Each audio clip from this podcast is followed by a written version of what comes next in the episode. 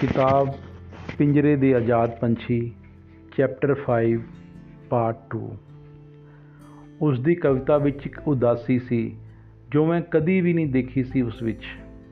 ਮੈਂ ਉਸ ਨੂੰ ਪੁੱਛਿਆ, ਪਰ ਉਸਨੇ ਕੋਈ ਜਵਾਬ ਨਾ ਦਿੱਤਾ। ਅਗਲੇ ਕੁਝ ਦਿਨਾਂ ਤੱਕ ਅਵਤਾਰ ਦਾ ਮੂਡ ਐਵੇਂ ਹੀ ਰਿਹਾ।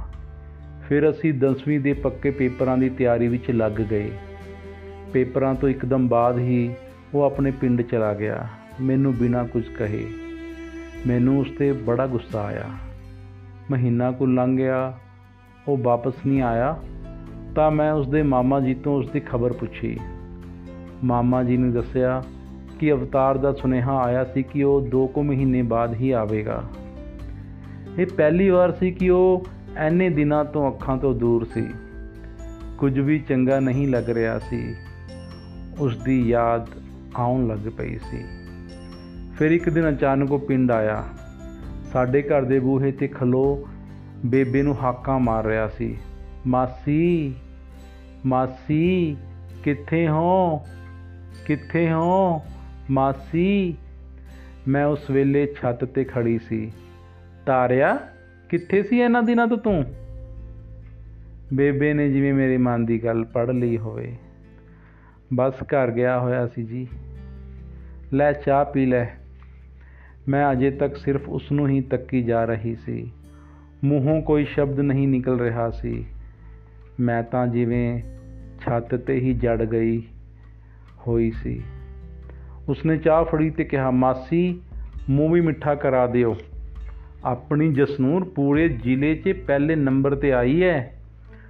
ਉਸਨੇ ਆਪਣੇ ਹੱਥ ਵਿੱਚ ਫੜੇ ਅਖਬਾਰ ਦਾ ਇੱਕ ਵਰਕਾ ਖੋਲ ਕੇ ਵਿਖਾਇਆ ਅਖਬਾਰ ਵਿੱਚ 10ਵੀਂ ਦੇ ਰਿਜ਼ਲਟ ਦੀ ਮੈਰਿਟ ਲਿਸਟ ਛਪੀ ਸੀ।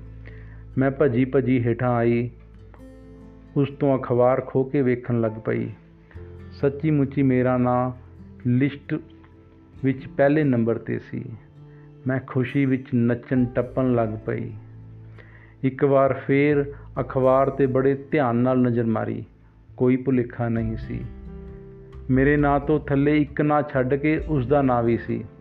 ਬੇਬੇ, ਖੁਸ਼ਖਬਰੀ ਤਾਂ ਡਬਲ ਡਬਲ ਹੈ। ਆਪਣਾ ਤਾਰਾ ਤੀਜੇ ਨੰਬਰ ਤੇ ਆਇਆ ਹੈ।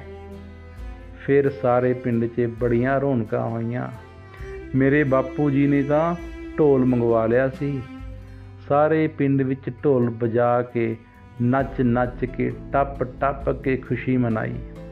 ਆਂਡ ਗਵਾਨ ਤੋਂ ਵਧਾਈਆਂ ਹੀ ਵਧਾਈਆਂ ਆ ਰਹੀਆਂ ਸਨ। ਬੜੀ ਖੁਸ਼ੀ ਹੋਈ ਮੈਨੂੰ ਉਸ ਦਿਨ। ਅਖਬਾਰ ਦਾ ਉਹ ਵਰਕਾ ਤਾਂ ਮੈਂ ਆਪਣੇ ਕੋਲ ਹੀ ਰੱਖ ਲਿਆ। ਸਾਰੀ ਰਾਤ ਅਸਾਂ ਦੋਵਾਂ ਦੇ ਨਾਂ ਨੂੰ ਵਾਰ-ਵਾਰ ਵੇਖਦੀ ਰਹੀ।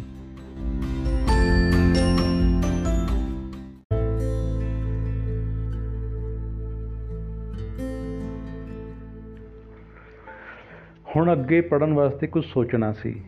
ਪਿੰਡ ਦਾ ਸਕੂਲ ਸਿਰਫ 10ਵੀਂ ਤੱਕ ਸੀ। ਅੱਗੇ ਪੜਨ ਵਾਸਤੇ ਸ਼ਹਿਰ ਜਾਣਾ ਪੈਣਾ ਸੀ। ਘਰ ਦੇ ਤਾਂ ਪਹਿਲਾਂ ਹੀ ਮੰਨੇ ਹੋਏ ਸਨ। ਕਾਲਜ ਵਿੱਚ ਦਾਖਲਾ ਲੈ ਲਿਆ। ਅਵਤਾਰ ਨੂੰ ਵੀ ਉਸੇ ਕਾਲਜ ਵਿੱਚ ਵਜ਼ੀਫਾ ਮਿਲ ਗਿਆ ਸੀ। ਮੈਂ ਆਰਟਸ ਲਈ ਤੇ ਉਸਨੇ ਸਾਇੰਸ। ਕਾਲਜ ਵਿੱਚ ਸਾਡੇ ਕਈ ਹੋਰ ਦੋਸਤ ਬਣ ਗਏ ਸੀ। ਉਹਨਾਂ ਵਿੱਚੋਂ ਸਭ ਤੋਂ ਚੰਗੀ ਸਹੇਲੀ ਸੀ ਰੁਪਿੰਦਰ। ਉਹ ਮਨੋਵਿਗਿਆਨਿਕ ਕੋਰਸ ਦੀ ਸਟੂਡੈਂਟ ਸੀ। ਸਾਡੀ ਦੋਸਤੀ ਪੱਕੀ ਹੁੰਦੀ ਗਈ। ਅਸੀਂ ਇੱਕ ਦੂਜੇ ਨਾਲ ਆਪਣੇ ਦਿਲਾਂ ਦੀਆਂ ਗੱਲਾਂ ਸਾਂਝੀਆਂ ਕਰਦੇ, ਕਾਲਜ ਵਿੱਚ ਬੜੀਆਂ ਰੌਣਕਾਂ ਲਾ ਕੇ ਰੱਖਦੇ। ਮੇਰੇ ਡਰਾਮੇ ਦੀਆਂ ਰਿਹਰਸਲਾਂ ਵਿੱਚ ਉਹ ਆਪਣੀਆਂ ਕਲਾਸਾਂ ਬੰਕ ਕਰਕੇ ਆਉਂਦੀ।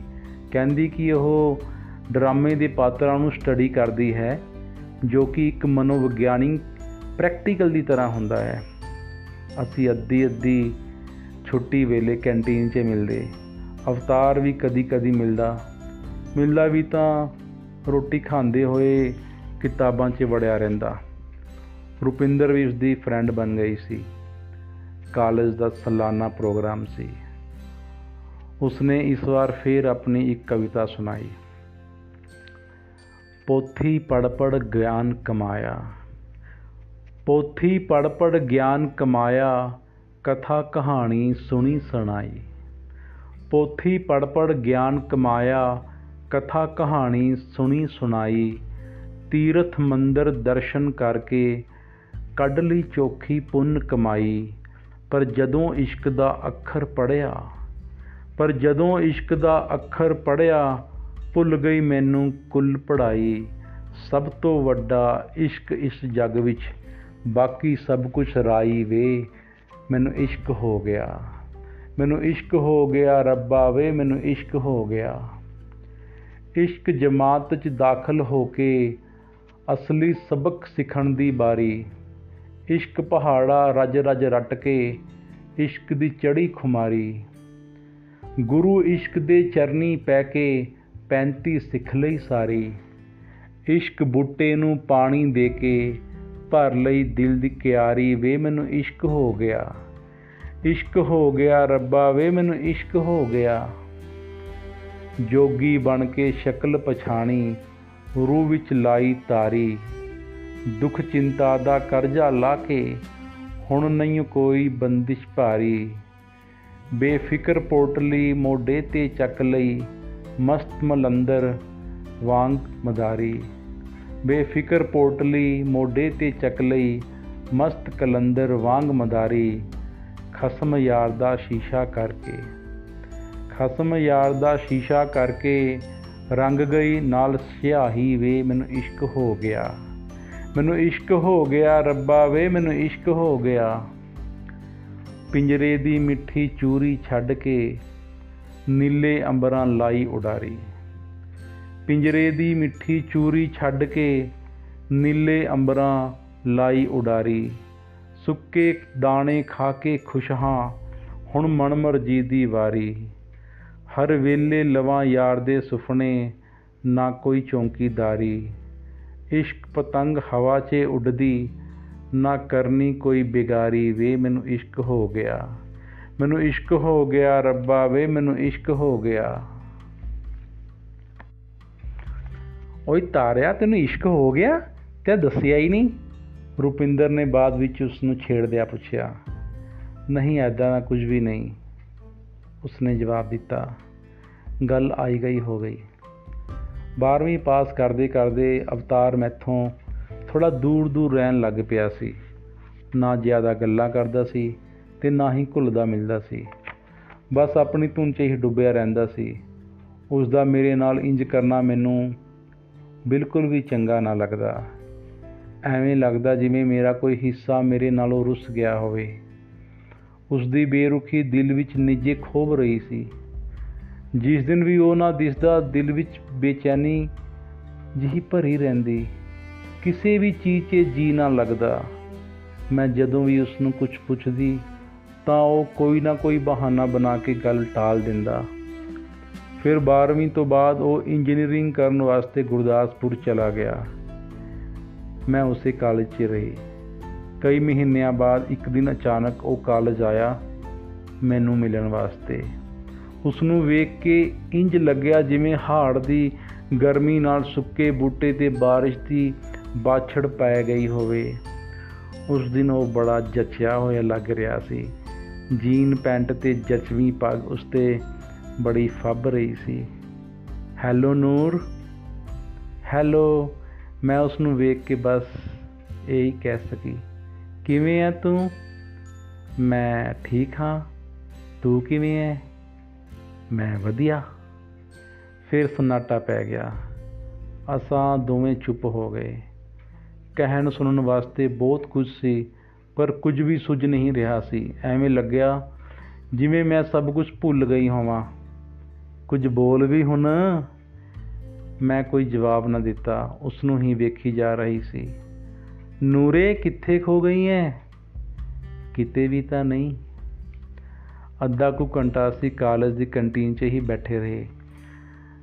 ਜ਼ਿਆਦਾ ਗੱਲ ਨਹੀਂ ਸੀ ਹੋਈ। ਜਿਵੇਂ ਕਈ ਦਿਨਾਂ ਦਾ ਭੁੱਖਾ ਪਕਵਾਨਾਂ ਨੂੰ ਵੇਖ ਕੇ ਹੀ ਰੱਜ ਜਾਂਦਾ ਹੈ, ਉਵੇਂ ਹੀ ਸਾਡੇ ਨਾਲ ਹੋਇਆ। ਦਿਲ ਭਰਿਆ ਹੋਇਆ ਸੀ ਸਾਡੇ ਦੋਵਾਂ ਦਾ। ਬਹੁਤ ਕੁਝ ਇੱਕ ਦੂਜੇ ਨਾਲ ਸਾਂਝਾ ਕਰਨ, ਕਰਨਾ ਚਾਹੁੰਦੇ ਸੀ, ਪਰ ਇੰਨਾ ਕੁਝ ਕਹੇ ਹੀ ਰਹਿ ਗਏ। ਜਾਂਦੇ ਜਾਂਦੇ ਮੈਂ ਉਸ ਨੂੰ ਆਪਣਾ ਮੋਬਾਈਲ ਨੰਬਰ ਇੱਕ ਪਰਚੀ ਤੇ ਲਿਖ ਕੇ ਫੜਾ ਦਿੱਤਾ। ਫਿਰ ਉਹ ਅੱਖਾਂ ਤੋਂ ਉਜਲ ਹੋ ਗਿਆ। ਮੈਂ ਉਸ ਦੇ ਫੋਨ ਦਾ ਇੰਤਜ਼ਾਰ ਕਰਦੀ ਰਹੀ, ਪਰ ਕੋਈ ਕਾਲ ਨਹੀਂ ਆਈ। ਉਦਾਸੀ ਨਾਲ ਗੁੱਸਾ ਵੀ ਸੀ ਉਸ ਦੇ ਉੱਤੇ। ਉਸ ਦਾ ਨੰਬਰ ਤਾਂ ਨਹੀਂ ਸੀ ਮੇਰੇ ਕੋਲ, ਨਹੀਂ ਤਾਂ ਖੁਦ ਫੋਨ ਕਰਦੀ। ਹਫ਼ਤੇ ਬੀਤ ਗਏ, ਫਿਰ ਮਹੀਨੇ। ਤੇ ਫਿਰ ਪੂਰਾ 1 ਸਾਲ ਉਸ ਦਾ ਫੋਨ ਨਹੀਂ ਆਇਆ। ਮੈਂ ਰੋਜ਼ ਇੰਤਜ਼ਾਰ ਕਰਦੀ, ਸਵੇਰੇ ਉੱਠ ਕੇ ਸਭ ਤੋਂ ਪਹਿਲਾਂ ਫੋਨ ਚੈੱਕ ਕਰਦੀ ਕਿ ਕਿ ਕਿਤੇ ਰਾਤ ਨੂੰ ਉਸ ਦੀ ਕੋਈ ਕਾਲ ਤਾਂ ਨਹੀਂ ਆਈ ਹੀ ਪਰ ਉਸ ਉਸ ਦਾ ਕੁਝ ਵੀ ਨਹੀਂ ਸੀ ਪਤਾ ਸੀ। ਸਮਝਦਾ ਕੀ ਆਪਣੇ ਆਪ ਨੂੰ, ਮੈਂ ਆਪਣੇ ਆਪ ਨੂੰ ਕਹਿੰਦੀ। ਫਿਰ ਇੱਕ ਦਿਨ ਰੁਪਿੰਦਰ ਨੇ ਮੈਨੂੰ ਇੱਕ ਪੈਕਟ ਦਿੱਤਾ ਤੇ ਕਿਹਾ ਕਿ ਮੇਰੇ ਲਈ ਇੱਕ ਚਪੜਾਸੀ ਨੂੰ ਕਿਸੇ ਨੇ ਦਿੱਤਾ ਸੀ। ਮੈਂ ਪੈਕਟ ਫੜ ਲਿਆ, ਰੈਪਰ ਖੋਲ੍ਹਿਆ। ਅੰਦਰ ਦੇਖਿਆ ਇੱਕ ਕਾਰਡ ਸੀ। ਉਸ ਵਿੱਚ ਤੇ ਨਾਲ ਇੱਕ ਚਾਕਲੇਟ ਸੀ। ਮੈਂ ਕੁਝ ਸਮਝਦੀ ਇਸ ਤੋਂ ਪਹਿਲਾਂ ਮੇਰਾ ਫੋਨ ਵੱਜਣ ਲੱਗ ਪਿਆ। ਹੈਲੋ? ਮੈਂ ਫੋਨ ਚੁੱਕ ਕੇ ਪੁੱਛਿਆ ਹੈਪੀ ਬਰਥਡੇ ਨੂਰੇ। ਉਹ ਤਾਰਿਆ? ਸੌਰੀ ਨੂਰੇ, ਮੈਂ ਤੈਨੂੰ ਕਾਲ ਨਾ ਕਰ ਸਕਿਆ। ਮੇਰਾ ਕਾਰਡ ਮਿਲਿਆ ਤੈਨੂੰ? ਹਾਂ, ਮਿਲਿਆ ਹੁਣੇ ਹੁਣੇ, ਪਰ ਮੈਂ ਤੇਥੋਂ ਨਾਰਾਜ਼ ਹਾਂ। ਮਿਲ ਜਾਵੇ ਵੇਖੀ ਤੇਰਾ ਕੀ ਹਾਲ ਕਰਦੀ ਹਾਂ। ਪਿੱਛੇ ਮੁੜ ਕੇ ਵੇਖ ਲੈ ਮੈਨੂੰ। ਮੈਂ ਪਿੱਛੇ ਮੁੜ ਕੇ ਵੇਖਿਆ, ਅਵਤਾਰ ਥੋੜੀ ਦੂਰ ਤੇ ਹੀ ਖੜਾ ਸੀ। ਉਸ ਦਿਨ ਅਸੀਂ ਬੜੀਆਂ ਗੱਲਾਂ ਕੀਤੀਆਂ। ਮੈਂ ਉਸ ਨੂੰ ਬੜਾ ਲਤਾੜਿਆ ਤੇ ਉਹ ਮਾਫੀ ਮੰਗੀ ਜਾਵੇ ਬਸ। ਫਿਰ ਉਸਨੇ ਮੈਨੂੰ ਆਪਣੇ ਦਿਲ ਦੀ ਗੱਲ ਦੱਸ ਦਿੱਤੀ ਕਿ ਉਹ ਮੈਨੂੰ ਬਹੁਤ ਪਿਆਰ ਕਰਦਾ ਹੈ। ਮੈਂ ਉਸ ਦੀ ਗੱਲ ਦਾ ਜਵਾਬ ਨਾ ਦੇ ਸਕੀ। ਉਹ ਚਲਾ ਗਿਆ ਤੇ ਮੈਨੂੰ ਬੇਚੈਨੀ ਹੋਣ ਲੱਗ ਪਈ। ਸ਼ਾਇਦ ਮੈਨੂੰ ਉਸ ਦਾ ਦੂਰ ਜਾਣਾ ਚੰਗਾ ਨਹੀਂ ਸੀ ਲੱਗਿਆ ਕਿ ਮੈਂ ਵੀ ਉਸ ਨੂੰ ਪਿਆਰ ਕਰਨ ਲੱਗ ਪਈ ਸੀ। ਮੈਂ ਤਾਂ ਆਪਣੇ ਦਿਲ ਦੀ ਡੂੰਘਾਈ 'ਚ ਤਾਰੀ ਮਾਰ ਕੇ ਇਸ ਸਵਾਲ ਦਾ ਜਵਾਬ ਲੱਭਣ ਦੀ ਕੋਸ਼ਿਸ਼ ਕਰਦੀ ਪਈ ਸੀ। ਹੁਣ ਅਸੀਂ ਫੋਨ ਤੇ ਗੱਲਾਂ ਕਰਦੇ ਮੈਸੇਜ ਕਰਦੇ, ਕਦੀ-ਕਦੀ ਮਿਲਣ ਵੀ ਲੱਗ ਪਏ ਸੀ।